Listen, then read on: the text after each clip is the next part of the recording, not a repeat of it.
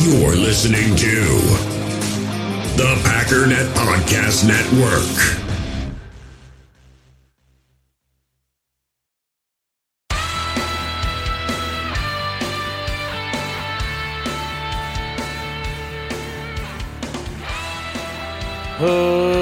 Ladies and gentlemen, welcome once again to the Packernet Podcast. I am your host and resident panelist, as always, Ryan Schlipp. Check us out online, packernet.com. Find me on Twitter, pack underscore that app. Well, your daily tiredness forecast is an 8 out of 10. The weather is getting colder. Our leaders have once again exchanged short term gain for long term pain. But it is Thursday, which is uh, pretty close to Friday. And I believe somebody is bringing barbecue into work today. So um, I think all around th- things are great.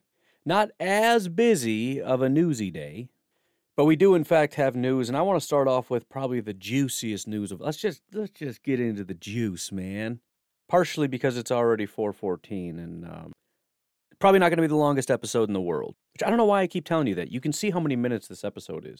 Anyways, according to some I don't, I don't know i don't even like saying sources anymore because it doesn't mean anything there are people reading tea leaves in such a way in which they could make a pretty strong case that Za'Darius and the Packers are working through some stuff. Za'Darius has been putting stuff on social media that could just be nothing. I mean, we see this all the time. People say things on social media and everybody reads into it and then they come back on social media the next day and they're like, "You guys are nuts, man. I'm I'm just saying stuff. Like you guys are crazy." In fact, that happens almost every time.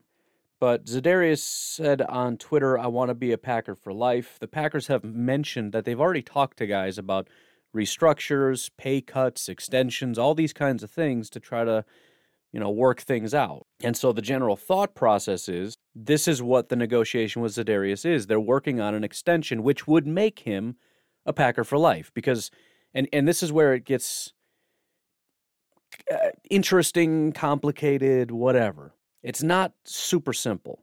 First of all, and I mentioned this with Amos that it would be I would be willing to give him an extension even though he's got two years left on his contract, meaning this year and next year.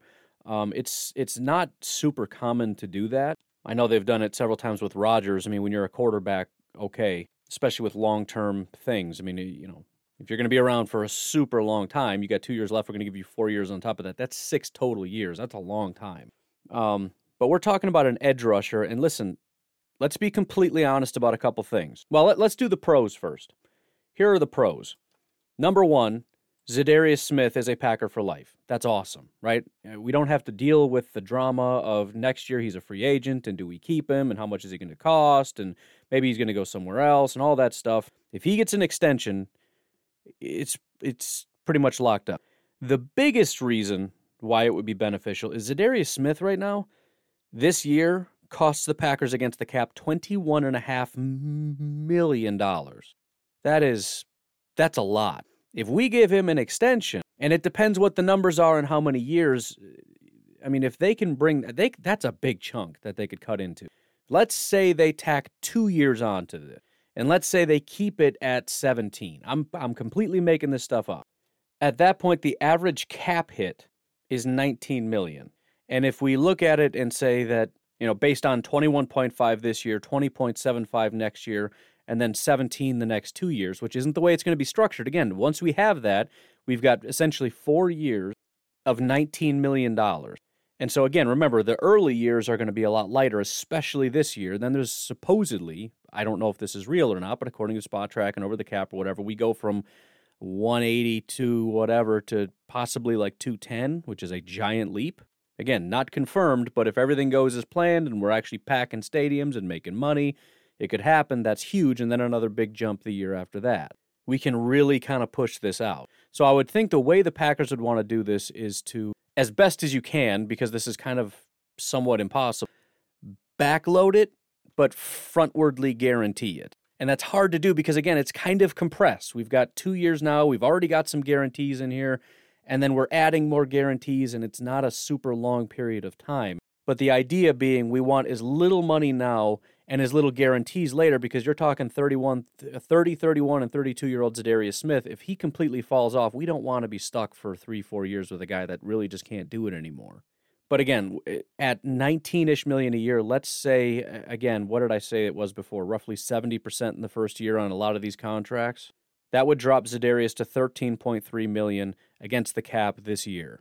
That's saving us 8.2 million dollars. Now, again, these are all made up numbers. That's assuming he's taking two additional years, getting locked up for life, and he's accepting 17 million a year. I don't know if he would accept that.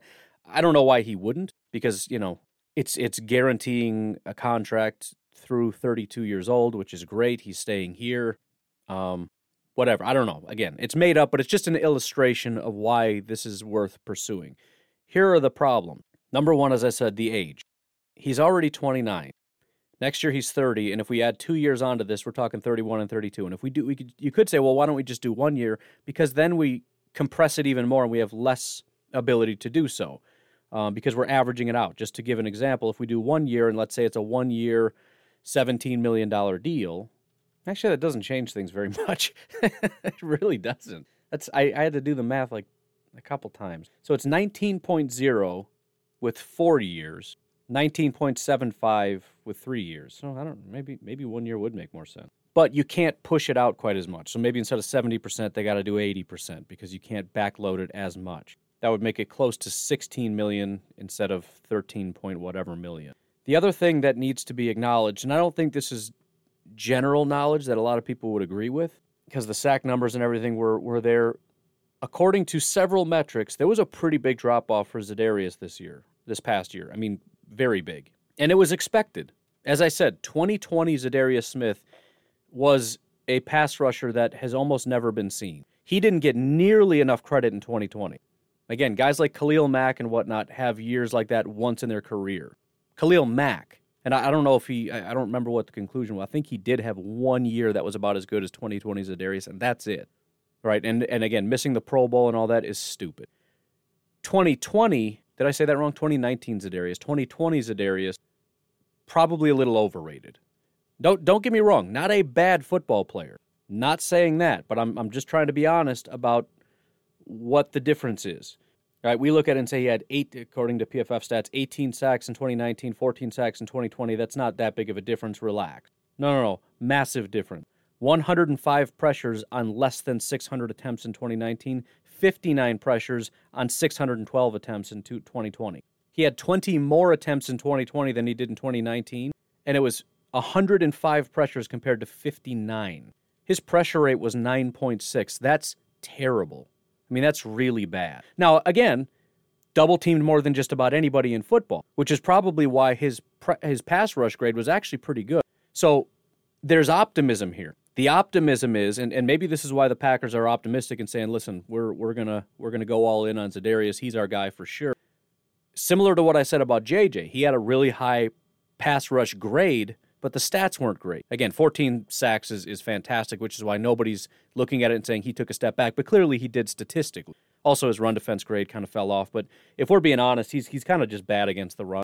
And 2019 was an anomaly. Let me just give you his run defense grades since 2015 in Baltimore 59, 48, 61, 56, 76, 61. 61.5 is basically the best he's ever done outside of 2019, which was an, an anomaly. So Za'Darius Smith is a good pass rusher. His grade was almost as good in, 29, in 2020 as it was in 2019. But again, if we're reading the tea leaves here, massive statistical fall off. But the biggest issue is he's kind of all there is. And you can put that on Kenny Clark having a terrible year, Za'Darius being decent but not good enough and also not playing enough, and Preston just completely falling off the planet bad. And with that, teams just said, let's double Za'Darius and that's it. So maybe here's the plan. Let's let's trust him. Let's give him the extension. This is also an argument for keeping Preston. As weird as that sounds, and I'll get to that in one second. I mean, you could go either way with it. But also, the biggest A number one thing is we have to get somebody else. We have to. And again, this is why JJ Watt would have made a lot of sense, and I like it. And I get it. Too much money, too old, too broke down. All right, fine. But you better bring somebody in and put him on that defensive line and make absolutely sure that something gets better. And by the way, Kenny Clark, you better step up. Za'Darius, or excuse me, sorry, Za'Darius, not talking about you. We're friends. Um, Rashan, Preston, whoever's around, you have to, have to, have to step up. We cannot do this double teaming nonsense. And Joe Barry, you got to figure something out. You, if they're going to just sit there and double team Za'Darius all day long, you got to make them pay. Because just statist- uh, strategically, if you double team somebody, you're making yourself vulnerable, especially if you know that that's what they're going to do. That puts them at a strategic disadvantage. It should open up some opportunities for you. You need to draw something up, and the boys better execute, whether that's a blitzing linebacker, a, a much better defensive lineman, bring in the safeties and corners more often, whatever it is. If you're going to assign two people to one of our pass rushers, you're going to suffer for that. Big time suffer for that. As far as keeping Preston, the only reason I would even dabble in that, because 16 million is way too much. I would much rather have the 8 million because we desperately need it, and he was just about as bad as it gets last year. 29 pressures on 460, uh, 446 attempts. 29. This was his lowest pass rush grade ever. So statistically, it was putrid, terrible. Let's let's go through his grades as a pass rusher: 65, 58, 68, 68, 73, 55. So he had a 58 once. Otherwise, it's high 60s and 70s in 2019. In terms of his um, Let's look at the sacks, which again, I don't care as much about, but let's just look at it 9, 5, 8, 6, 15, 5. So tied for the lowest with that year that he had another bad pass rush year. Let's look at the pressures 38, 34, 39, 53, 62, 29. And no, the attempts are not low. 361, 414, 368, 468, 456, and 446. It was the third highest out of six years, so it was right in the middle. 29 pressures on the season. His pressure rate was 6.5. That is that's like a, a nose tackle. And while the other guy on the other side is being double teamed, you're getting to the quarterback 6.5% of the time, and you're going to get paid $16 million to be here? No. Never on my life would I do that. However, here's here's the only thought that makes me think we got to keep or bring in another edge rusher. Rotation. If we want Za'Darius for four years, we got to keep him healthy. We can't beat him down like J.J. Watt getting a thousand um, snaps a year or whatever. That's just it's not going to work. And he's been dabbling with that since he came to Green Bay. In Baltimore, he was a rotational guy 400, 400, 500. His big breakout year was 700 snaps. Since he came here, 976, 958. That's a lot. He's out there a lot and and cool he can handle it but again if we want him playing until he's 32 years old there has to be some level of rotation and there has to be guys that we can trust and i hope rashan can take another step and again if it's if it's not kenny stepping up if it's not preston stepping up we have to get somebody else i don't know that there's anything that's more important than that i mean in terms of desperate need, you know, offensive line in terms of we just don't have players. Of course, we have pass rushers, and of course, we have a defensive lineman, and of course, we have people there. But in terms of the one thing that can be the most impactful, it's it's got to be somebody else bringing pressure on the defensive line, and it's it's upsetting because we've invested in it. I like Rashan, and I think he gets too much heat, but I also think it's time to step up. In terms of his pressure rate, I mean, he was by far the best pass rusher on this team, by far, thirteen percent. Which I mean, even if we weren't comparing it to a bunch of guys that couldn't even get to ten percent, that's great. Now his grades weren't weren't very good. He did take a step. He went from a 59 pass rush grade to a 66. His overall grade went from a 55 to a 68, so he took a step. And the, the stats are there. 46 pressures out of 349 is great. 9 sacks on the season. That's great. At the very least, I would say that he's capitalizing on what the teams are giving him. He's not getting doubled at all, and he's winning at a at a good enough rate again, just tying the two things together, he's not, according to PFF, he's not the greatest pass rusher ever, but he can be opportunistic. That's that's good enough for me. Then I, I think at the very least he needs to be out there a lot more than Preston, so that he can keep that pressure on. Because again, let's look at this: 46 pressures on 349 attempts. If he had as many snaps um, as Preston did, we would be talking about instead of his uh, 46 pressures, we're talking about, if I can pull up the right thing, 59 pressures. If he had as many snaps as Preston and kept the same sack rate, we're talking about 11 and a half to 12 sacks. Since they don't do half sacks, I'm going to round it up, say 12 sacks. And that's, listen, Preston only had 446 snaps. And if he goes away and we start talking about, okay, now Za'Darius is really stepping it up, now he's actually getting real big boy opportunities, Za'Darius had 600 pass rush reps. Now we're getting up in the 80 pressure range, right? It is, it's 80 something. I don't know. So I don't know. We got to do something. And again, we shouldn't even have to do anything. We have Kenny Clark and and the the edge rushers that we have. We shouldn't have to do anything. It's upsetting that I'm saying we have to go out and get a defensive lineman, but we can't go into the season with nobody doing their job. Za'Darius getting 9%, which again, because of his double team rate, okay, fine. Preston getting 6% and Kenny Clark getting 7 7% for Kenny Clark and he's not getting double teamed? Come on now. Come on, 32 pressures the guy got. 32 pressures. Last year it was 69, dropped down to 32. It's just not good enough, man. Preston and and and uh, Kenny especially really really hurt us. Really hurt Za'Darius. The defense took a big step back last year, and that's a massive part of it. Thank thankfully for our DBs, the defense didn't actually kind of looked promising. Za'Darius shut everybody down. Excuse me, Za'Darius. Jaire shut everybody down. Savage and Amos really stepped it up. We got some decent, you know, play from our linebackers kind of sporadically, kind of coming out of nowhere. The thing that really would have been the cherry on top is these pass rushers doing something, but nope, Kenny didn't want to show up. And again, I know uh, Coach Hahn doesn't like me saying that, but the numbers are the numbers. That's unacceptable. 32 pressures out of 424 attempts is pathetic for a guy that's that's one of the highest paid defensive tackles in football, that's unacceptable. At a minimum, he should have got 51 pressures. At a minimum, he got 32. That's just 12%. Would have been 51 pressures. So uh, it's it's it's it's hard to say. And again, I, I think if we do bring somebody in, especially a, a really solid defensive lineman, that helps Kenny, that helps Za'Darius, that helps everybody, because somebody's going to get home.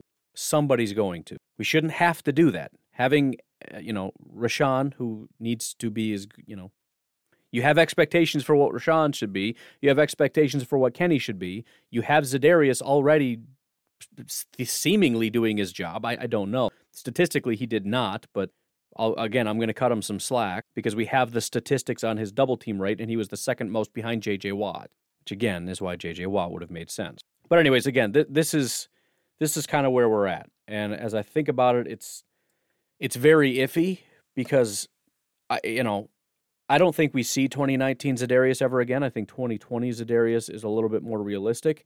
He is not a good player as far as stopping the run. That's not to say he doesn't have some good plays against the run. I know you've seen it. I know you've seen some highlights and he's done some great things. On a play to play basis, that's just not his thing. He doesn't drop in coverage. He doesn't defend the run very well. He doesn't set the edge very well. He's a pass rusher.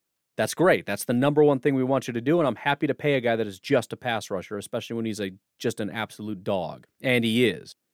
But if he's just going to get double teamed all day and we can't do anything about it, then it's useless. And there's no point in even paying him. So there needs to be a plan, is the point. And it, it sounds like there is. And again, I'm I'm I'm I'm being overly dramatic. Of course there's a plan. You always have a plan. Um, that's that's my thought process on it. Again, it's a little unusual because he's he is getting old and you're talking about two years out. Another, we don't even know how he's going to be in 2021, nor do we know how he's going to be in 2022. So if he takes another step back in 2021, and we just gave him a, a another two year extension, so we got four years of him, and even if we say okay, the last two years though we can technically get out of the contract, we're locked in the next two years. We could get out of his contract technically this year if we wanted to. That next year for sure, if things really fall off. If we lock him in on an extension, the next two years, 100% he's staying. If it's a one year extension, maybe we can get out next year with a high dead cap hit. Again, it all depends how it's structured. But also remember, the easier it is to get out in the back end, the less we're able to free up now. So the less reason for us to even bother doing this. If we're not freeing up a bunch of money right now, let's just leave it as it is, despite the fact that it would be great to get under $20 million. So I don't know. I'll leave it up to them. And, and and again, this is all speculation. Maybe nothing's being done. Maybe Za'Darius is just, you know, he's at the bar tipping a couple back or in his living room. I you know, don't want to don't want to accuse the man of going out and having a good time in public. He's in his living room tipping a couple back, and you know you get a, you get sentimental, you get emotional, and you just tweet out, "Man, I want to be a Packer the rest of my life. I love." He, he's tweeting all his teammates like, "I love you guys so much. You don't understand." He's just he's just a little tipsy. That's all. But it's still a, a decent enough thought exercise. And again, I've mentioned this with Amos. We couldn't free up quite as much money, but um, it's it's kind of a similar thought process with him. He's only 28 years old. We could offer him to stick around because he, I mean, he's just you want to talk about one of the most underrated football players in the entire NFL? I think it's Adrian Amos. He he was the reason why I said through all the muck and mire of, of all the big safety names, Amos was near the top of my list. And I said that on this podcast. It's out there somewhere. In 2017, Adrian Amos was graded as the third highest safety in football. It was Harrison Smith, Lamarcus Joyner, and Adrian Amos. In 2018, still with the Bears, he was the 10th highest graded safety in football. The two guys that were in front of him the year before were not in the top 10. In 2019, Adrian Amos was the 17th highest graded safety. And in 2020, he is the second highest graded safety. He has been in the top the top three twice in the last four years, the top 10 three times in the last four years, the top 20 four years out of four. I, I tend to think he's probably over the last four years been the best safety in football. And nobody talks about him. Nobody cares. It's funny, Bears fans flip out about uh, Eddie Jackson, how great he is, how elite he is. He's so good. He had one good year. 2018, he was the number one safety in football. Since then, so his his grades in four years: 68, which is boring, lame, whatever. Then 93, and then he gets paid because he's the greatest ever. And all the draft analysts, you know, I think Trevor Sikkema or something was like, I knew it. I had him like as my number one. Say, I knew he was my boy. He drops off in 2019 back to 67. In 2020, drops off to a 59. If you talk about best safeties in football, Eddie Jackson's name will come up. He had one good year. Adrian Amos has been top 10 three out of four years, top 24 out of four years uh, Eddie Jackson once in four years. But he was number one, and his name will never leave that spot. Adrian Amos will get no respect ever. He's better than Eddie Jackson. It's not, I mean, it's not even a competition. It's stupid. I mean, if you just rank, if you took uh, side by side of Eddie Jackson and Adrian Amos and rank their individual years, the best year would be Eddie Jackson in 2018. Um, let's see, let's do it this way. Let me sort these real quick. So it'd be number one is Eddie Jackson in 2018. Number two would be Amos in 2017, Amos in 2020, Amos in 2018, um, Amos in 2019, Amos in 2016. Uh, let's see if it's, yep, and then Amos in 2015, followed by Eddie Jackson in 2017, 2019, and 2020. So you've got the, the best year is Eddie Jackson. Then you have literally every year of, of Adrian Amos's six years, and then you have Eddie Jackson's next three years. That's that's that's the reality of of at least the the overall PFF grades, just for Eddie Jackson. But Eddie Jackson's one of the best safeties in football. Adrian Amos is just some scrub. He's literally one of the best safeties in football. Would I be willing to extend him today? Yes, I would. I don't care if it saves two million. Give the man some money. I, I don't care. It's it's unbelievable what kind of a steal we got in him. And again, this is everybody trashes PFF when when somebody says things they don't like. The reason I love PFF is that it's predictive. I'm not a genius for coming on here and saying Adrian Amos is the guy that I want. I just read his grades. And guess what? I was right. When everybody's talking about Landon Collins, what did I do? I looked at his grades and I said, he's not actually that good. I would rather have Amos, especially for the money. Landon Collins got paid massive money. He wasn't good. Plain and simple. Adrian Amos got a paltry, what, 8 million bucks a year? And he's continuing to be one of the best safeties in football. Now, he's not flashy, and that's why nobody cares about him because nobody actually really looks at these things outside of how many interceptions do you get. But in terms of a really solid play to play football player, Adrian Amos is a great down to down, game to game, year to year football player. I want that more than anything else. You can keep your guy that gets, you know, 17 interceptions in a game, 10 of which came in one game but you know he can't tackle, he can't cover on a play-to-play basis. He gave up 900 yards and 15 touchdowns, but boy oh boy can he get some interceptions. I don't want that. You can keep it. I'm not interested in that. You can keep your your highlight reels and the national media blowing up because they don't actually care. They just look at stats and box scores and all that stuff. Keep them. I don't want them. I want Adrian Amos. That's my guy. Oh, I got 10 minutes. Um, Let's take a break real quick. We'll come back and try to do some rapid fire through some different pieces of information, and that'll be that. So we'll be right back. We all have smartphones, and we all know they're pretty amazing, but they also can be amazingly distracting, especially when we're around other people. So, US Cellular wants us to reset our relationship with our phones by putting down our phones for five. That's right, a company that sells phones wants us to put down our phones. And to see what we find, learn more at uscellular.com forward slash built for us. In the hobby, it's not easy being a fan of ripping packs or repacks. We get all hyped up thinking we're going to get some high value Jordan Love card, but with zero transparency on available cards and hit rates, it's all just a shot in the dark. Until now, introducing slab packs from arenaclub.com, the only repack that provides real value, a complete view on all possible cards, and clear hit rates for each one Now, when I buy slab packs on Arena Club, it finally feels like I know what I'm getting. And honestly, the best thing for me and my son is the fact that we're kind of novices into this. When I walk into a card shop with my son and a card says it costs $40, kind of just taking his word for it that that's a good value. So I appreciate the transparency on grading, as well as just getting excited about seeing what you could potentially get. Right now, you can get 10% off your first purchase by going to arenaclub.com slash packdaddy. Wow, that's crazy offer. 10% off a $400 slab pack. That's 40 bucks right there. Anyways, that's arenaclub.com slash packdaddy for 10% off your first purchase. Hey, it's Kaley Cuoco for Priceline. Ready to go to your happy place for a happy price? Well, why didn't you say so? Just download the Priceline app right now and save up to 60% on hotels. So, whether it's Cousin Kevin's Kazoo concert in Kansas City, go Kevin, or Becky's Bachelorette Bash in Bermuda, you never have to miss a trip ever again. So, download the Priceline app today. Your savings are waiting. Go to your happy place for a happy price. Go to your happy price, Priceline. Welcome back. Great to see you. I want to give a big shout out to Brewer, who gave a five star iTunes review. Thank you so much for that. I really appreciate that. I'm hoping as we continue to forge ahead with that, that iTunes actually starts to care and notice that this is uh, one of the highest rated podcasts of any Packers podcast that also has one of the most ratings of any podcast. We have 406 at a 4.9. That is, I don't think there's any other that are at that level. We'll see if iTunes cares. I don't know. Maybe they do, maybe they don't. But keep them coming. I really, really appreciate that.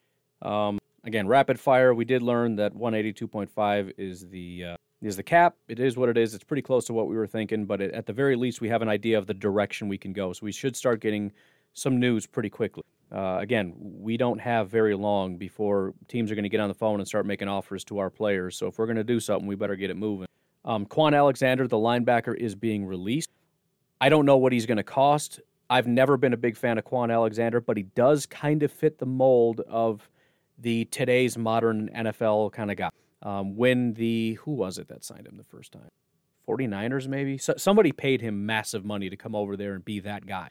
The guy that and again, this is the the guy that I despise, but teams tend to need him. He can cover, but stopping the run, it's a joke. It may as well be my 6-year-old son out there trying to stop NFL running back. But if you're looking for a pure coverage guy, maybe maybe we can kind of just scratch that off our list. Um, and hopefully, because I mean, it's it's been pretty bad as far as he gets paid a ton of money, and then they're like, "All right, let's move on from this guy. We don't want him." And the Saints are like, "We want him. We'll pay him a bunch of money." And then they pay him, and then a year later, they're like, "All right, get out of here. You're no good." I mean, it, it has. They have to be able to see that. On top of that, he's got an Achilles injury that he got in December, so he's getting older. He's run through a bunch of teams. He's got injuries. I mean, his money has got to be dropping like crazy. So it's a thought. I wouldn't be excited about it, but it is what it is. And to be fair, his his his his coverage grades are, are mediocre at best. But that's that's what he does. 6'1, 227, 455 speed. So he's fast. He can cover ground. He can drop in coverage and at least kind of threaten, you know, hey, don't throw here. So maybe it's one of those things where he as an individual is not making real great plays. But by virtue of his ability, it kind of helps us execute our scheme. I don't, I don't know. I just I don't really like it, but he keeps getting paid, so he must be able to do something for somebody. I don't know. Um, Emmanuel Sanders was released. I've always been a big fan of Emmanuel Sanders. Um, I don't think he's going to cost a ton of money. I also don't know if he's going to want to come here. I believe he went to New Orleans because his grandma was there, and that's what made his final decision. And I don't know. Uh, I don't exactly know what's left in the tank for him either. I'm open to it. I don't think the Packers are going to do it. Again, if, if you're going to do something, I think the options are bring in somebody big draft somebody or do nothing. That that's my preference. Now they didn't do that last year with Devin Funchess. They brought in a guy that's basically just another guy, and I don't understand the purpose of that. Right? I don't need more competition with MVS and Allen Lazard. That's silly to me. We don't need another guy. We already got enough of those guys. And and, and listen, if you think Funchess can be more than that, great. But they're not paying him like they think they can that he can be more than that. They're paying him like they think he's going to be just another one of those guys. Uh, the Buffalo Bills did release John Brown. That's another option at wide receiver.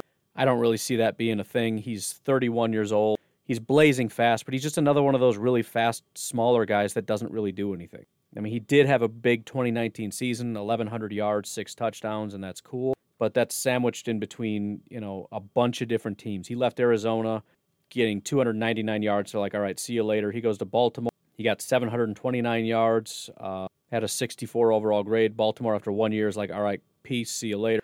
Buffalo brings him on, has a big breakout year, and they're like, all right, cool. He finally gets to stick on a team for a second year. He gets 500 yards, 65 overall grade, and they're like, all right, we're done with you. So a lot of guys, I mean, again, you get excited, dude, this guy's got 434 speed. He's just killing. Nobody wants to keep him around. And again, he's 31 years old. He's a smaller guy, injury issues, which is, you know, that's one of the things you worry about when you're smaller. And when you have confirmation that the size and the injuries are not great, it just, I don't think so. Uh, the Titans released safety Kenny Vaccaro. Uh, that's kind of a big name guy that I think a lot of people like because of his name. It's it's another one where it's like, oh, we got to get Kenny Vaccaro because he's Kenny Vaccaro, and I just I have never really understood it. I know he was a number one overall pick. Um, he's never once in his career since 2013 had a 70 overall grade ever, like ever. his best season ever was 2013 with New Orleans, 66.7 overall grade. The biggest reason because he has had several. He is a strong safety several years in which he was decent as a run defender 2017 16 15 13 with new orleans. Notice how that went in reverse order because i was going up in grades. In other words if we look at uh, grades going or if we if we look in terms of, of in order of, of how good he was starting in 2013 it's been declining is, is what i'm trying to say. He's been getting worse. But he, he did have at one point a, a pretty solid ability to stop the run. The reason his grades have never been good is he's never had one year in coverage in which he was any good. 64 is his highest coverage grade ever. And you look at statistically, and it's like, well, his, his, the stats aren't bad. Well, he's a strong safety. He's not really getting targeted as much. Not going to be as many yards because that deep 50 yard shot is not his fault. That's he wasn't out there. So, no, I'm not interested in 30 year old Kenny Vaccaro that can't cover. And, and again, you look at well, he would be a third safety. He would be in the box. So maybe, yeah, but again, remember, he's been declining. The last time he had a 70 overall run defense grade was in 2017. He has not had it once since he went to Tennessee. And there is the familiarity with Matt LaFleur, so maybe if he likes him, he'll bring him over. I don't know, but uh, just, yeah. The uh, Patriots are looking to move on from N'Keal Harry. That should tell you everything you need to know. By the way, for those of you who are saying that Bill Belichick is the greatest GM drafter in the history of the universe, he took a, I mean, this this is the biggest black eye to a lot of Packer fans who not only look up to guys like um, Bill Belichick and say he's the standard and the Packers need to man up, but uh, but also saying that the Packers should have taken a first round wide receiver. Here's your hero taking a first round wide receiver and falling flat on his face, and now they want to trade him away. Nobody's perfect. That's that's that's the thing. Most of the time, these GMs fail, including really historic guys who I think is. I'm not going to say he's a bad drafter, but he's he's not elite he's got a lot of hits, but I mean, there's there's plenty of misses here, um, and this is a big one. Do we want N'Keal Harry? No. I mean, if there was potential, I think they would be keeping him around and, and trying to make this work. I mean, he's he's had every opportunity with nobody out there to step up and be a number one wide receiver, and they're already ready to move on from him. And again, I don't want just another guy. Does he fit the prototype of what the Packers like? Sure. But I don't want to take a flyer and spend the money and give up the capital for a guy that's going to be just another big plotting guy that's going to compete with a bunch of big plotter. Uh, the Giants released right guard Kevin Zeitler, which obviously uh, immediately the ears perk up, and it's like, wait a minute, right guard. And I actually had praised the Giants for making this move. I think that was involved in the Olivier Vernon trade with with Cleveland. I thought it made a lot. I mean, it, it made sense for both. I thought Olivier Vernon was a good football player. Um, he actually went on to be a decent football player for Cleveland, at least for a year, and now he's gone. Or I think he's going to be gone. I don't know. Should be because he fell off last year. But um, he had kind of a rough 2020. I mean, the, the entire offensive line did. And again, there's that whole thing where, you know, they, they fired their offensive line coach and things got better down the stretch. He's a good football player. He is. He's been one of the better guards in football for a while. But again, you're talking 31 years old. He is a former Badger, so that's cool. Sure, he'd love to come back here. He went to Wisconsin Lutheran, which I think my grandma went there, which is kind of funny. But uh, yeah, he's from Waukesha, Wisconsin. I'm sure he's a Packer fan. He'd like to come home and all that, right?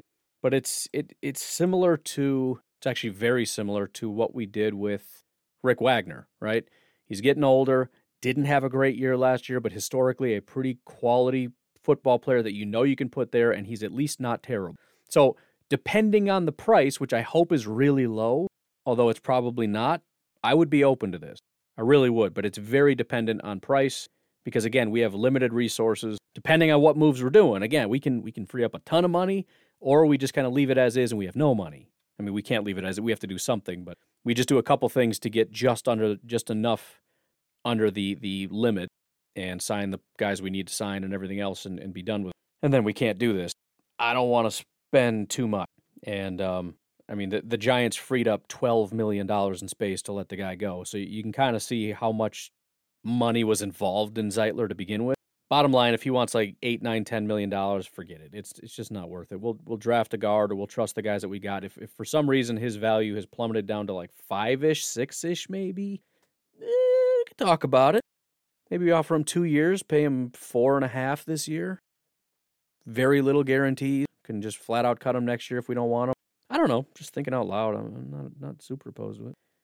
Interesting little footnote the Jaguars were not awarded a compensatory pick for the 11th consecutive season. We'll get to the compensatory picks, but um, it is kind of funny and sad because the way in which you get compensatory picks is you have good football players that you let walk and they get signed somewhere else and then you get picked. If you don't have good football players and or you never let them walk, then you don't ever get any. And the the fact of the matter is the way that they do business, they just they don't let that happen. And I, and I think that's let's just say Ted Thompson would never work there. Fairly big NFC North news the Vikings did release Riley Reiff. Um, I wasn't exactly sure how that was going to pan out. I had mentioned him as a possible cut, but I mean that's that's that's a big deal. He is under contract, obviously. It's one of those things where you look at their their contractual situations and say how can they free up the most amount of money. And Riley Reiff is at the top of the list, and you say he's 32 years old, and it's like that is the prudent move, but for a team that's trying desperately to build an offensive line and is really struggling to do so and is kind of sort of making steps in that direction, getting rid of Riley Reiff, who's, I mean, he's not elite, but he's at least good. And they're struggling to find good for that offensive line, and they have one less good player. At that at this point in time, that's going to have to mean I believe Ezra Cleveland is going to step up and be the left tackle, which again is but been, I've been hearing that he's going to step in as a guard, and that just never made sense to me. Ezra Cleveland is this big, long, lanky, skinny guy. I mean, I mean, he's got a lot of weight, but there's nothing about him that says guard to me. I know he played guard a little bit, and that's great for you know whatever. I just don't see how that would ever work. He's built like a tackle. I mean, he's like Jason Spriggs trying to play guard. It's a joke. And again, maybe maybe this maybe I'm wrong, and they're like, no, he's our guard. He's six six three oh nine. He's going to be our guard, and we'll find a different tackle. Um, but that's that's not great. Uh, and as a guard, he did not do very well. He had a 52 overall pass blocking grade, 67 run blocking grade. It's possible a lot of Packer fans really like the guy. Maybe he steps in as a tackle and he just kills it. I don't know. I wasn't a big fan of Ezra. The guy, oh my goodness, the stats are so bad. So bad. I didn't expect that. So he actually played one, two, three, four, five, six, seven, eight. He only played nine games as a guard. He gave up five sacks, eight hits, 10 hurries, 23 total pressures. Wow. Ezra Cleveland. This is this is crazy. Zach Fulton, guard for the Houston Texans, gave up 11 sacks. That's number one. Tyree Phillips, Matt Pryor, Halapoulivaati Vaitai, and Dakota Dozier, another Minnesota Viking, were tied for second most sacks given up with six. Let that sink in now. Six.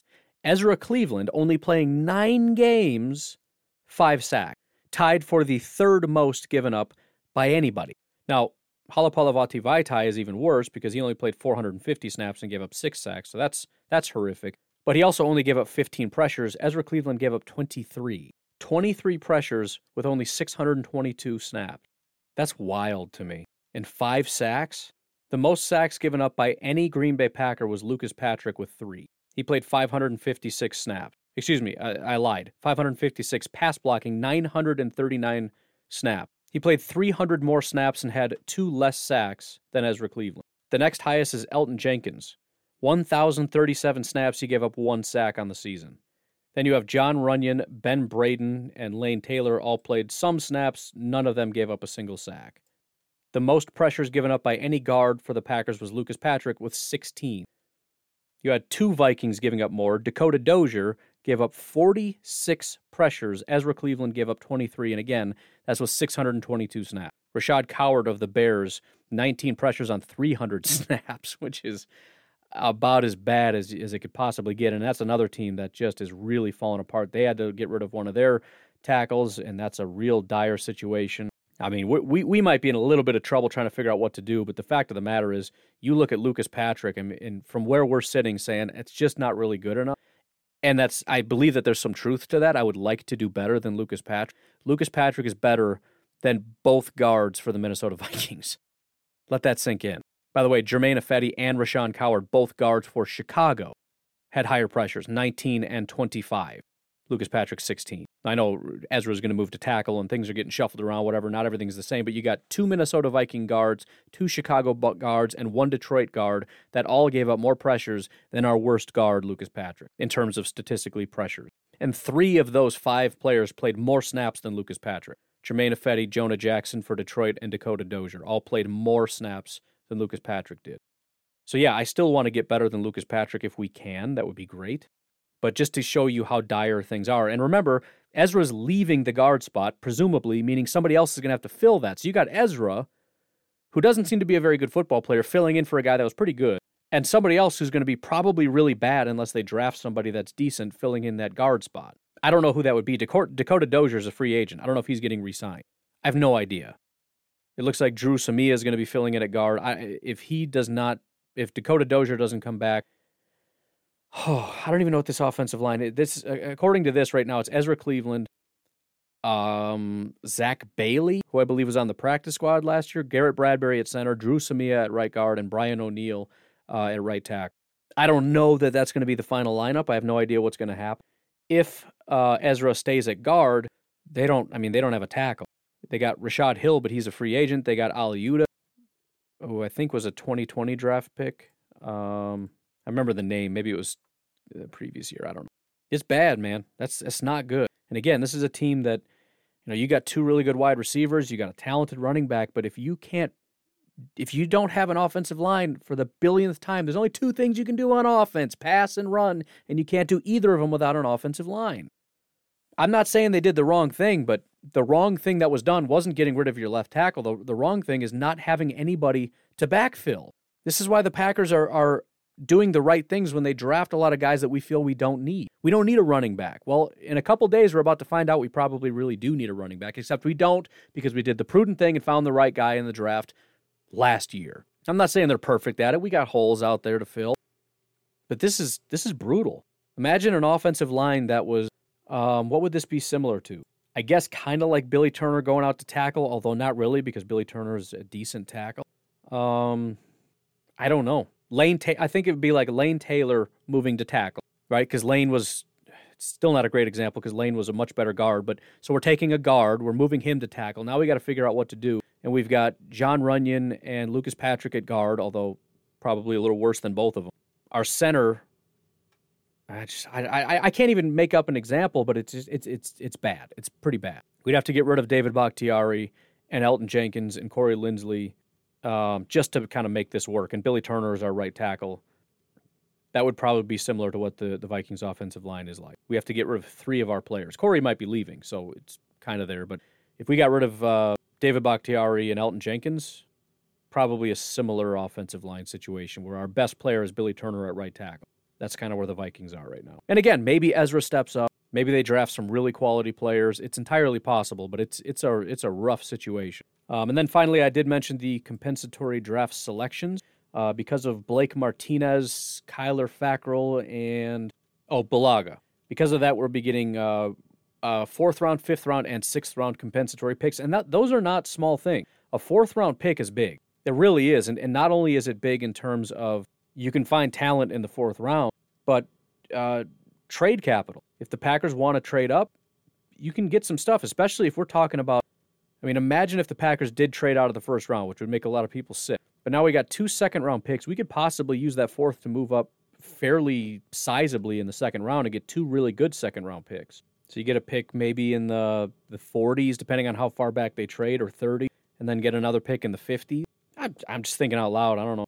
Um, fifth round again doesn't seem like much, but I mean we got guys like uh, like Aaron Jones. He was the 182nd pick, meaning he was a compensatory pick, I believe. They have pick 178. So they're picking a little earlier than they were last time when they got Aaron Jones with that pick. So yeah, you can find some guys. I mean, and that's where we got like EQ and MVS. That these sort of later uh, day three compensatory picks. You can you get guys like that. Get some contributors. Maybe not absolute killers, but I mean we've we've as much as I I think MVS has been overrated by the fans. He's clearly given us a decent amount. And again, go back and look at the wide receivers drafted in that range. Those guys are, you don't know their names. Everybody knows Marquez Valdes Scantling. Every football fan, especially if they have anything to do with uh, fantasy football, they know who MVS is. They know his name. And if they're saying they don't, they're lying. You don't know any of the names of the guys drafted in that range. So you can find them, and, and, and Gutekunst can find them out there. So, anyways, I am way over time. I got to get going. You folks have yourselves a fantastic day. We'll talk to you tomorrow. Have a good one. Bye bye.